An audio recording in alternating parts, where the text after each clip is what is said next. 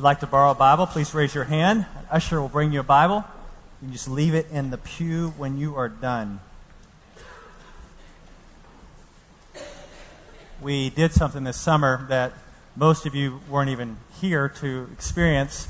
So I want to make sure you understand what I'm talking about. We're going to do something called Secret Church. I'm going to put a, something up there on the screen. In about three weeks, we're going to do. Um, here's the deal the church is being persecuted around the world, and what's happening among the persecuted churches are taking the Word of God very seriously. What we want to do is take the Word of God just as serious as they do, while at the same time praying for them. That's what Secret Church is all about. Taking the Word of God as serious as the persecuted church does, and praying for them at the same time.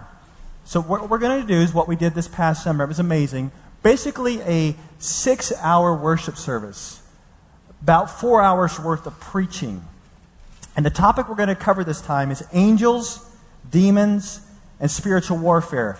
So if you ever wanted to study about angels or demons or what does spiritual warfare look like, we're going to have this four hour teaching time within, a, within the structure of a six hour time of praying for the persecuted church. We'll have a, a, a folder for you to follow along. It's going to be really good. We did it this past summer on the atonement.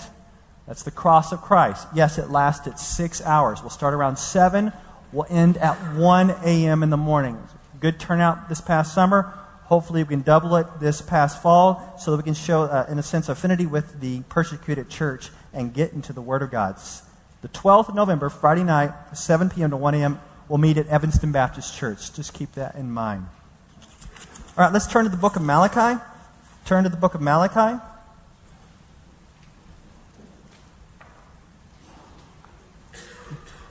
Today we are at the fourth disputation where the Israelites are guilty of corrupting society and the Lord's going to draw near. Purify people, judge the wicked. A disputation, I don't know if you know what that is, but a disputation is where God confronts the people. The people are like these rebellious kids, they challenge him, and then the Lord explains. It's like an argument. Well, today, the, the disputation is going to be kind of reversed here, where the people challenge God, and then God explains. So let's all stand. Malachi, starting at the end of chapter 2. We're going to start in verse 17. I'm going to read this to you. We'll start with verse 17 of chapter 2 and read through Malachi 3 5. You have wearied the Lord with your words, but you say, How have we wearied him? By saying, Everyone who does evil is good in the sight of the Lord, and he delights in them. Or by asking, Where is the God of justice? Behold, I send my messenger, and he will prepare the way before me. And the Lord whom you seek will suddenly come to his temple. And the messenger of the covenant in whom you delight, behold, he is coming says the Lord of hosts. But who can endure the day of his coming, and who can stand when he appears? For he is like a refiner's fire, and like fuller's soap. He will sit as a refiner and purifier of silver, and he will purify the sons of Levi, and refine them like gold and silver. And they will bring offerings in righteousness to the Lord. Then the offering of Judah and Jerusalem will be pleasing to the Lord, as in the days of old and as in former years. Then I will draw near to you for judgment. I'll be a swift witness against the sorcerers, against the adulterers, against those who swear falsely, against those who oppress the hired worker in his wages, the widow and the fatherless, against those who thrust aside the sojourner, and do not fear me, says the Lord of hosts. You may be seated.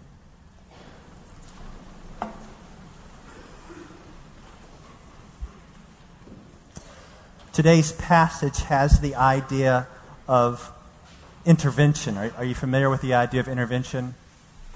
You think about the idea of uh, intervention, it's in the context of a crisis, where someone is in a crisis, who, where someone needs help, and someone steps in, intervenes, and provides help. Think about those who are suffering through war, who need humanitarian intervention, or those who are caught up in drugs or alcohol or some type of addiction that needs counseling, intervention. There are many ways that people can intervene in the lives of others and help them. So this morning, I'm going to throw a new category in there called divine intervention or the intervention of God. Many of you are familiar with this. When you're going through a time of crisis, pain, suffering, you cry out to God, God, please come and intervene in my circumstances. Come and help me. Come and restore this. Heal me. Make this better. Come and intervene. The Israelites, during the time of Malachi, are at a point right now in their history where they're crying out to God for intervention. God, please come and see what is going on with us and intervene. And what's going on with them is that they are a little dinky piece of land in the vast Persian Empire where the Persians are in control. In a sense, they're economically oppressed. Their crops aren't growing. They're struggling financially. And their pagan neighbors are flourishing while they're suffering. They have no army. Their city is pretty much still in ruins with a few rebuilt things. They rebuilt the temple, but there's, God's not dwelling there. And so, right now in their history, they're saying, God, come and intervene. We need a divine intervention. But the problem is, they doubt that God even cares. They think he just does not care because if he cared, he would not let the wicked flourish while they suffered. So they're doubting that God is going to intervene. In fact, they even think in their minds the chatter on the streets, the gossip around town, is that God endorses evil. He is not a just God. He lets evil flourish. And so the chatter and the gossip, it's among the neighbors, it's at, at the temple, it's at the town square. All this gossip that God does not care, He is not just, He will not intervene in our cause. God hears it, and He's sick of it. He's sick of their talk. And now we go to the fourth disputation. Look what it says, verse 17. You have wearied the Lord with your words. But you say, How have we wearied him? By saying, Everyone who does evil is good in the sight of the Lord, and he delights in them, or by asking, Where is the God of justice? Their grumbling words are irritating and wearying the Lord. The complaint is that these wicked nations are flourishing while God just sits there and does nothing. God even delights in evil. In fact, he endorses justice. This right here is a direct attack on the character of God. A direct attack on his character. And if we are not careful in our minds and in our hearts, we can do a direct attack upon the character of God when things are not going the way we anticipate them going. We can get in the, in, get in the face of God and say, God, what are you doing? You're not working on my timetable. You're not coming through how I want you to. And it, you, you can challenge him and question him in such a way as the Israelites and attack his character. It, it's so hard for me as a pastor to study this during the week and not say, wow, this has significant things to do with what's going on in my life. And, and I'm sorry to bring it up over and over again because it's just, I want to make sure my heart doesn't go there. But right now, many of you know that we are. Uh, adopting a little baby girl from Ethiopia, and every day we are waking up anticipating a call from Africa to tell us, You have a court date, get over here, let's adopt this girl. But every day the phone does not ring. And if we're not careful, if we're not guarding our hearts, we say, Come on, God, what are you doing? I mean, we're talking about courts here, justice, compassion, mercy. You care about those things. If we're not careful, our hearts can challenge the character of God. Has that been for you? Like when you're waiting for something big to happen and it doesn't seem to be happening.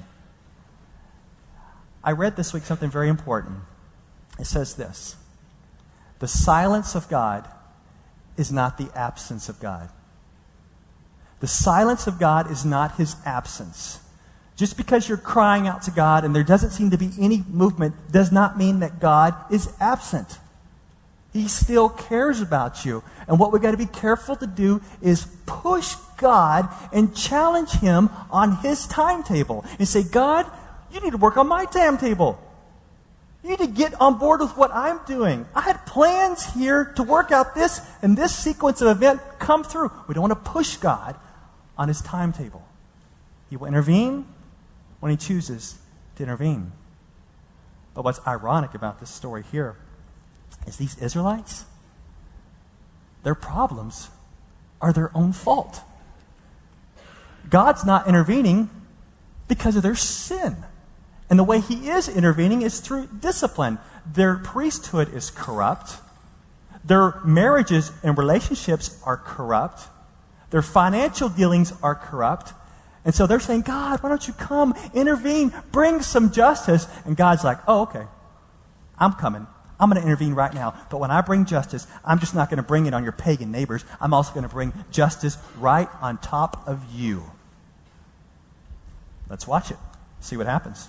Chapter 3, verse 1. They want justice? He'll give it to them. This is the most awesome verse. I think it's one of the most awesome verses in the whole book of Malachi. This is great. Look what he says. Behold, I send my messenger. You want justice? Here it comes. I send my messenger and he will prepare the way before me. And the Lord whom you seek will suddenly come to his temple, and the messenger of the covenant in whom you delight. Behold, he is coming, says the Lord of hosts. Oh, I'm, I'm going to take some time on this verse. It's so good. There are three people here. We have the speaker, who is God, right? The I. I send my messenger. So we have the speaker is one person, God. We have someone called the messenger, who prepares the way. And then we have the messenger of the covenant who is coming. So let's start off with the one who is the messenger, the one who prepares the way. Uh, I'm going to put up a verse for you, um, three verses. In Isaiah 43 through 5, this talks about the messenger. A voice cries, In the wilderness, prepare the way of the Lord. Make straight in the desert a highway for our God. Every valley shall be lifted up, and every mountain and hill made low. The uneven ground shall become level, and the rough places a plain, and the glory of the Lord shall be revealed, and all flesh shall see it together, for the mouth of the Lord has spoken. So, this messenger coming to prepare a way before a king would enter into a certain city, he would send on a messenger to prepare the way. You can think of a president or of a dignitary coming to town. The, the, all the stoplights are changed to green. People are moved out of the way. Here comes the president. Here comes the king in Malachi to his temple. And the question is who is this messenger that's going to prepare the way for the Lord to come to the temple? I don't have you turn in your Bibles much, but keep your finger here. I think you can handle this one. Turn to Matthew. Don't turn far, it's just the next book, all right? Matthew. Matthew chapter 3. Let's figure out who this messenger is. Matthew chapter 3. Keep, keep finger there in Malachi. Matthew 3. Let me read it to you. Matthew 3 in verse 1. In those days, John the Baptist came preaching in the wilderness of Judea. Repent, for the kingdom of heaven is at hand. For this is he who was spoken of by the prophet Isaiah when he said, The voice of one crying in the wilderness, Prepare the way of the Lord, make his paths straight. Ah, so here's the messenger. The messenger to prepare the way for the Lord, the New Testament tells us, is John the Baptist. And when John the Baptist came, he came preparing a way for the Lord. He came preaching repentance, which would get the people spiritually ready for the coming of the Lord. All right, so we got that one nailed down. The speaker is God, the I. The messenger is John the Baptist. Now turn back to Malachi again. Malachi. Back to Malachi. 3, verse 1. Let's figure out who this messenger of the covenant is. Look at 1 again. And the Lord whom you seek will suddenly come to his temple. This is verse 1. And the Lord whom you seek will suddenly come to his temple. And the messenger of the covenant in whom you delight, behold, he is coming, says the Lord of hosts. It seems like, if I'm understanding this rightly, this is a par- parallel statement here. The Lord whom you seek, if you see it there, the Lord whom you seek and the messenger of the covenant is the same person. So the one coming to his temple and the one in whom they delight is the same person. In fact, it's not just the same person, it's the same divine person. who's that talking about? Well, it's, it's talking about Jesus Christ. Let me give you an interesting quote here from Thomas McComiskey. He says, Christ is sent on his mission by God, and yet is also God in the flesh. Now, when people during Malachi's time were reading this, do you think they thought to themselves, aha, we totally understand that. It is totally clear to us. But it is for us. I don't know if it was totally, completely clear to them who this Messiah would be. But for us, on the other side, knowing that Jesus has come, we know that this is such a clear statement from the Old Testament of the divinity of Jesus Christ. Is that not cool? Did you think we could get the statements of, of Jesus being God in the Old Testament? There was one right there. So the people are longing for the intervention of God. God says, I am going to send my messenger ahead, and then the messenger of the covenant, the Lord is going to come. John the Baptist is going to come. Then Jesus Christ is going to come. And the people long for this day of the Messiah. The day the Messiah would come, would take care of all the wrongs, put things right, crush the wicked, usher in a period of prosperity. But Malachi says, not so fast. Look at verse 2. But who can endure the day of his coming? And who can stand when he appears? For he is like a refiner's fire and like fuller's soap. Oh, this is good. So the people, they're longing for the day of the Lord to intervene, and God's like, oh, you just wait. When I come, when I send the Lord, when I send the messenger of the covenant, you, you watch. When he comes, when Jesus Christ comes, he's going to have two purposes. One of the purposes is going to be is to purify a people for himself, and the other purposes of Jesus coming is he's going to judge the wicked. We're going to cover both of those for the rest of our time this morning. The coming of the Lord, the coming of Jesus, was to purify a people for himself and to judge the wicked. Let's start off with the concept of Jesus coming to purify a people for himself. We know that through the life and death of Jesus Christ and his subsequent resurrection, he has saved a people. He has secured a people for his own who are pure and spotless. And people are pure and spotless through Jesus Christ by putting their faith in him, and his righteousness is credited to them. That means the Father would look at us who believe in Jesus as pure and spotless in his eyes. We're clothed in his righteousness. But as believers, we know that's not the end of the story because our Father in heaven desires us to be holy. He doesn't just look down and say, okay, I see you clothed in the righteousness of Christ. I see Jesus' righteousness given to you and your sin given to him. That's, that's fine. Now go live however you want. No, no. The Father says, when the messenger of the covenant comes, when the Lord comes, he will come and he will purify a people, will be saved through the work of Jesus on the cross, but he's also going to sanctify us. He's going to purify us. He's going to refine us. You think of a refiner's fire that is getting rid of all the, the junk, the impurity from the metals. And you can, you can think of a, a fuller taking clothes and, and washing them, and he's just beating the dirt out of them and, and refining and cleansing us through his ongoing work. So for the Christian, do not think you just become a Christian. God views you as righteous, and then he leaves you alone. He's not going to leave you alone. God wants you conformed to the image of Jesus Christ, and that conforming comes through refining. And sometimes it's painful. And the reason why He refines us is for worship. Keep looking, keep looking. Verse 3 and 4. Look at this. He will sit as a refiner and purifier of silver, and he will purify the sons of Levi and refine them like gold and silver and they will bring offerings in righteousness to the Lord. Then the offering of Judah and Jerusalem will be pleasing to the Lord as in the days of old and as in former years. So, if we're putting this all together, we have the messenger of the covenant in whom they delight, the Lord. He's going to come. And he's going to intervene in the lives of his people, and he's going to intervene as a, as a refiner and a purifier. And the image here that we have is of these priests, these, these priests who need to be purified. and they need to bring offerings and righteousness to the Lord. And it's not just the priests. If you look in verse 4, it's Judah and Jerusalem will bring offerings that will be pleasing to the Lord, which I believe represents the people of God. And if you remember from uh, chapter 1, verse 11, God's goal is to create a people from the nations who are purified, who are going to worship Him with pure offerings. And if you think this language of offerings and sacrifice is all Old Testament, let me throw some New Testament verses at you to talk about uh, offering and sacrificial languages of worship, language of worship in the New Testament. Let me put up Hebrews 13, 15.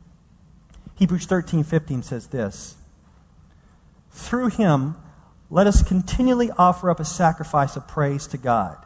That is, the fruit of lips that acknowledge his name. Or consider Romans 12:1. How about this one? I appeal to you therefore, brothers, by the mercies of God, to present your bodies as a living sacrifice, holy and acceptable to God, which is your spiritual worship.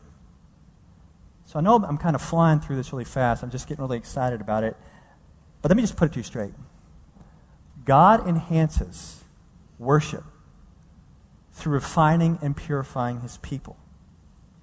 Throughout the book of Malachi, we've been singing this song, Love Like Fire. And I know you've been singing it. I appreciate it. You sing it great.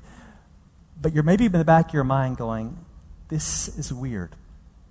Your love is like fire. That sounds painful. So painful that it's a purifying fire that is it's going after our worship. God is going after our hearts. His love is like fire so that we can worship Him. It burns away the junk and the, and, and the sin in our lives. But did you know that God is just not after holy worship in here in the, in the sense of singing loud and, and jubilant with an undivided heart? He wants you to have an undivided heart in life.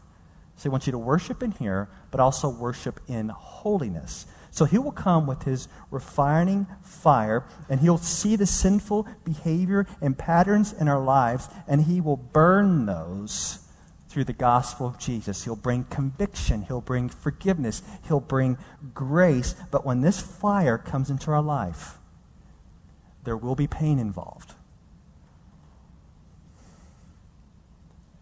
Would you not say that the times in your life that you've grown more than any other times has often come through trials, pain, suffering, fire. It's not that you said, Oh Lord, I cannot wait for the fire to come next. But you must admit, you are who you are today as a Christian because you have submitted to the fire of God in your life. It's not been the most enjoyable experience of your life.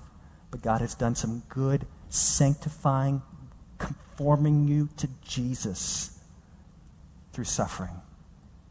It, it, some of you wouldn't even be here right now if you were not going through hard times. You wouldn't even be here. You'd be continuing the same patterns that you already had established, and, and, and yet God had to get your attention. And now you're here and you just happen to be listening better. Before, you weren't listening very good, didn't care much about God, but then some trial came and awakened you. That's what God does in our lives. And you think, He's just being so mean to me. He's not being mean to you. He's trying to give you the greatest love and joy ever, and it's in Him. And the one of the ways He's got to do that is to get your attention through trials and pain. But it's not His wrath. It's not His wrath. It's something called his discipline or his refining fire. Let me share a couple New Testament verses with you. Let's put up 1 Peter 6 through 7. In this you rejoice, though now for a little while, if necessary, you have been grieved by various trials, so that the tested genuineness of your faith, more precious than gold, that perishes though it is tested by fire, may be found to result in praise and glory and honor at the revelation of Jesus Christ. Or let's consider this Hebrews one in Hebrews 12, 5 through 10.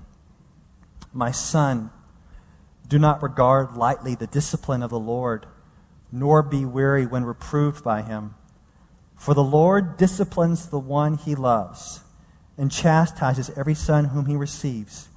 He disciplines us for our good, that we may share in his holiness. As children, we never walk up to our parents and say, Would you please discipline me? I feel my heart being very wayward right now, and I could use some good discipline. Please, right now, give it to me. No, it's, it's not pleasant when it happens, and yet the results are beneficial after the end. And so it is with children of God. When He intervenes and disciplines us, we share in His holiness. And when He intervenes, He does it because He loves us. He desires our full heart to worship Him and to walk in holiness. And I want to just say this if you're a child of God, if you are a child of God, if you are a believer, God will intervene in your life whether you give him permission or not. Whether you give him permission or not. Uh, you may be sitting there right now and you have sins in your life. You really do. You might not call them sins right now, but maybe you will later. Right now, you're not calling them sins but you're struggling with stuff, you have issues, sins, idols, and you're waiting to deal with them at another time. Maybe you're waiting for the semester to be over with. You know, the Christmas break, good old time is a Christmas break to deal with sins. What a great Christmas present. Or maybe you're waiting for the summer or for another season of life. When I finally get to that season, then I'm going to be in a better place and then I'm going to deal with my, my sins. I'll wait till then. God doesn't work like that. He loves you. He wants your heart today. He doesn't say, you just can't treat someone like that. You would never, if you're married, you would never say to someone, you know what, I love you, but I'm just going to diss you for the next month. I'm not, I'm going to be so mean to you. I'm going to just do terrible things to you. In about a month, then I'm going to be so nice to you. Will that go good in marriage to do that? No then why would you do that to God? Why would you say, God, you know what? I'm liking my sin right now, but I'm going to love you in about a month. No. And God sees that. And He says, I love you, my son. I love you, my daughter. That's why I'm going to intervene in your life. I'm going to come like a refiner's fire because I love you. And it's going to hurt. It's going to hurt. It's going to hurt. But when that pain and that trial comes, guess what? It's grace. It's God's grace drawing us back to Him so to worship and love Him alone. So, the good news, my brothers and sisters, is if you are a Christian, praise God. He will discipline you, He will refine you, He will purify you. That is good news. Doesn't feel like good news, but believe me, it is. Because if God is not refining you, is not disciplining you, is not purifying you, then you are not His child. And one day, you'll face his judgment. And that's what the next part's about. The last part is about his judgment. He's going to intervene for purification of a people, but he's also going to intervene to judge. And that's what we're going to talk about in verse 5. Now, for those of you who are really concentrating on this passage, it's kind of confusing. Before we read verse 5, you've got to know what prophets do in the Old Testament. When, when they look out into the future and they're, and they're prophesying, when God is speaking through them, they see the Messiah coming. And they just say, He's coming. But they are not necessarily making distinctions between the first and the second coming of Jesus. It just sometimes it just blends all together, and you're like, "What are you talking about? The first or the second coming? Which which one are you talking?" And they just it kind of just blends all together. But for us, we see it because we've experienced the New Testament. Jesus Christ has come. So when Jesus came the first time, he did not bring, in the sense, immediate judgment on the people on this earth. He put judgment upon sin and taking it upon the cross. But his first coming was an intervention of grace and mercy, right? When we say the first coming of Jesus on the cross, his life, grace, mercy, open to all that would repent and believe. But his second coming will be judgment. It'll be just judgment. And if you are an unbeliever in here, let's put it this way. If you are someone in here who has yet to believe, just, just think a little bit more positively here. You've yet to believe. You need to know. Now is the time for you to experience the intervention of God's grace. Now is the time to say, okay, Father, I repent of my sin. I receive your forgiveness. Now's the time for the intervention of God's grace. Because if you're not going to take this intervention, then his next intervention is judgment. Let's look at it. Verse 5. Then I will draw near to you. Yes, you, even you, Israel, for judgment. I'll be a swift witness against the sorcerers, against the adulterers, against those who swear falsely, against those who oppress the hired worker and his wages, the widow and the fatherless, against those who thrust aside the sojourner and do not fear me, says the Lord of hosts. You see that? We have seven sins mentioned here, all the way from sorcery to the oppression of others. And basically, you can sum these sins up by the very last phrase they do not fear me. When people sin over and over again like this in defiance to God, they believe that God is never going to punish them. There's just no way. So they practice magic and the black arts because psh, God's never going to punish them. They live lives of adultery and sexual immorality because there will be no consequences. they, they, they they, they squash their laborers, the day laborers, because eh, who cares? God doesn't see. They tell lies because God, God doesn't see. They oppress the orphans and the widows and the sojourner, the most vulnerable people in the history of Israel that God cares about. They don't care because they do not fear God. And what does he say? I'm going to come to you in judgment. And when Jesus comes the second time, or you die without Christ and you face the wrath of God, there will be judgment. I'm about to do something because I think you're smart enough to handle it. If I didn't think you were smart enough to handle it, I would not do this, but you're smart. Even if you're kind of like me, not very smart at all, you can handle this, all right? There is a flip side of this judgment. Because we're talking about a purification of a people and we're talking about a judgment of the wicked. I still don't think you understand what I'm talking about or what God's talking about when he talks about a purification of a people. So I want you to understand what would your life really look like if God purified you? And I think it would look like a flipped verse 5. we'll flip it here in a second. We're going to flip verse 5 as a distinct community of people that actually live out the positives of verse 5 and not the negatives. A, a distinct community that worships the Lord with all of their lives. What, what, I don't think we understand is that when, when God intervenes, He doesn't just change an individual, He changes a community. Too many times you, you think you come to church because a church is an individual rehab center. You come in here and you say, okay, I'm, I'm here for the rehab. Take me in for the overhaul, and it's just, it's just about me. Church is more than an individual rehab center. It's supposed to be a, a called out people who are ready to change the world. And you're going to talk about this tonight in your, your ethos communities. For those of you who don't know what that is, it's like your small groups. You're going to talk about this because too many times, this is one of the things, it's one of the quotes you're going to hear tonight. Too many times in church or in small groups, we think that these venues or your small group is just an occasion for individuals to focus on themselves in the presence of others. Like, what's your motive for even coming here or for going to a small group ethos community? Is it because you want to focus on yourself in the presence of others?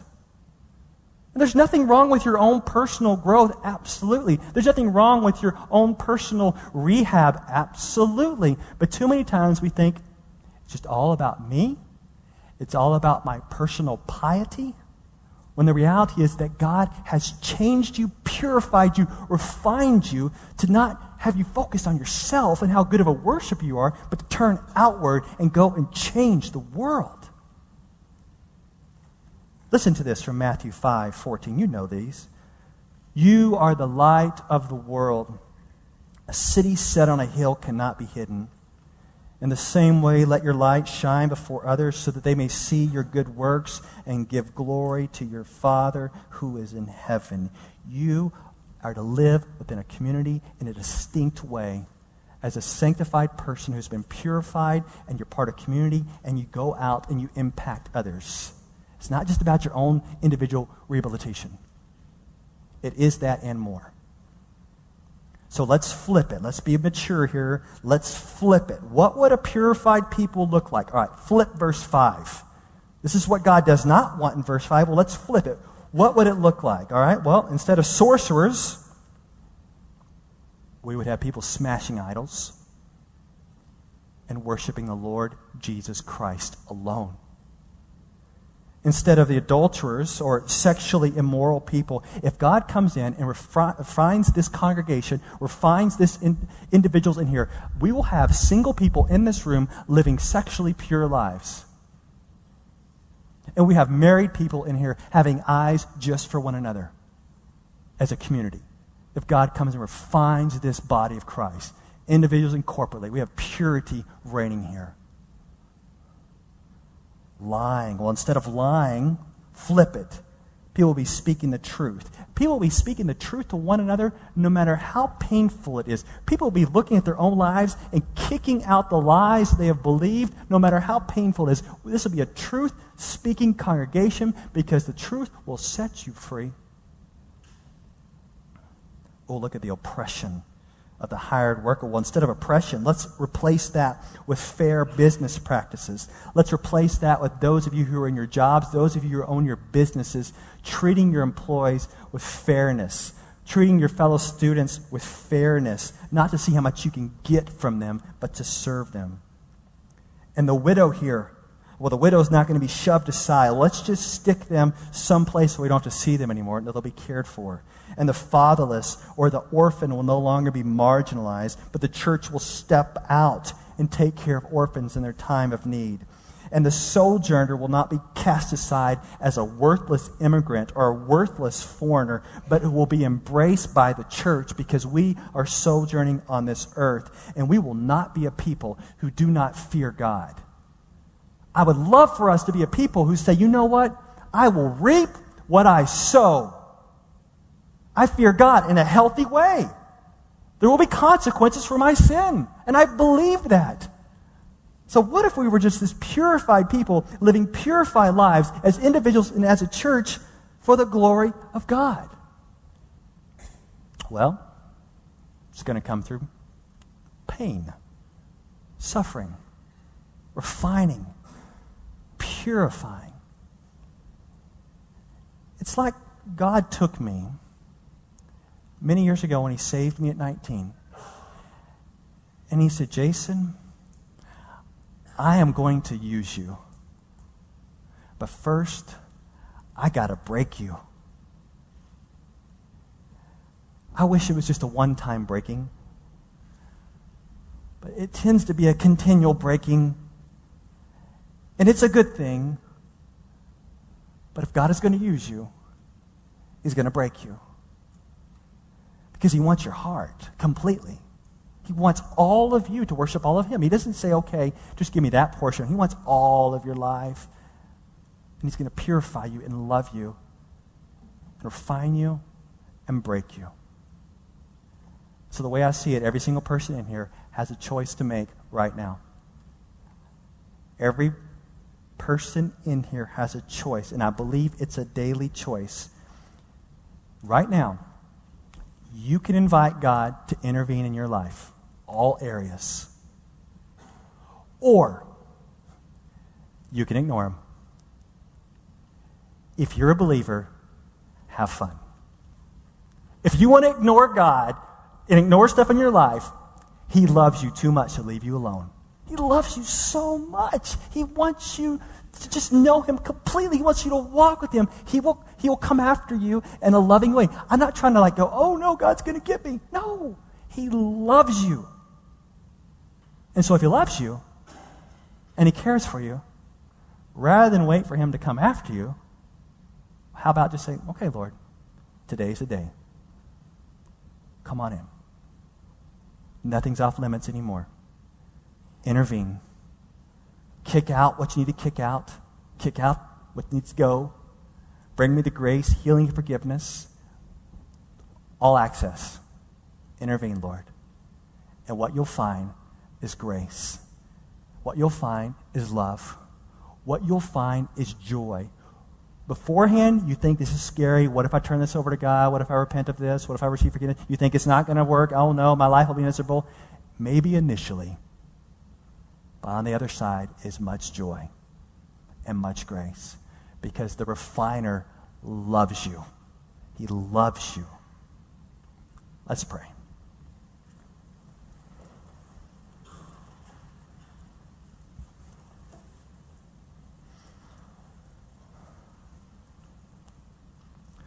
Lord, you want your people in here to want you. And I know that you want all of them, and you want all of them to worship all of you. And I ask that you would intervene in the lives right now, specifically uh, intervene in the lives of the women in here, where comfort needs to be there. Give them comfort today. Where, where grace needs to be there, give them grace. Mercy, give them mercy where they need, um, where they need a rebuke, a correction by your Holy Spirit right now, I ask that you would correct the women in here and show them healing and love and forgiveness and restoration. And for the men in here, I just ask, Lord, that you would break us. Break us in, in a way that, that is sweet, where we'll just sense your love and grace and mercy. I want to be forgiven in Jesus. Not to hide anymore, but to be forgiven in Jesus. And Lord, may we not just make this about our own individual rehabilitation. May you turn us outward. May we be a city set on a hill that cannot be hidden. May the world see our good works and give glory and praise to you, our Father in heaven. Do a work among us, in us right now. In Christ's name, amen. His first coming was an intervention of grace and mercy, right? When we say the first coming of Jesus on the cross,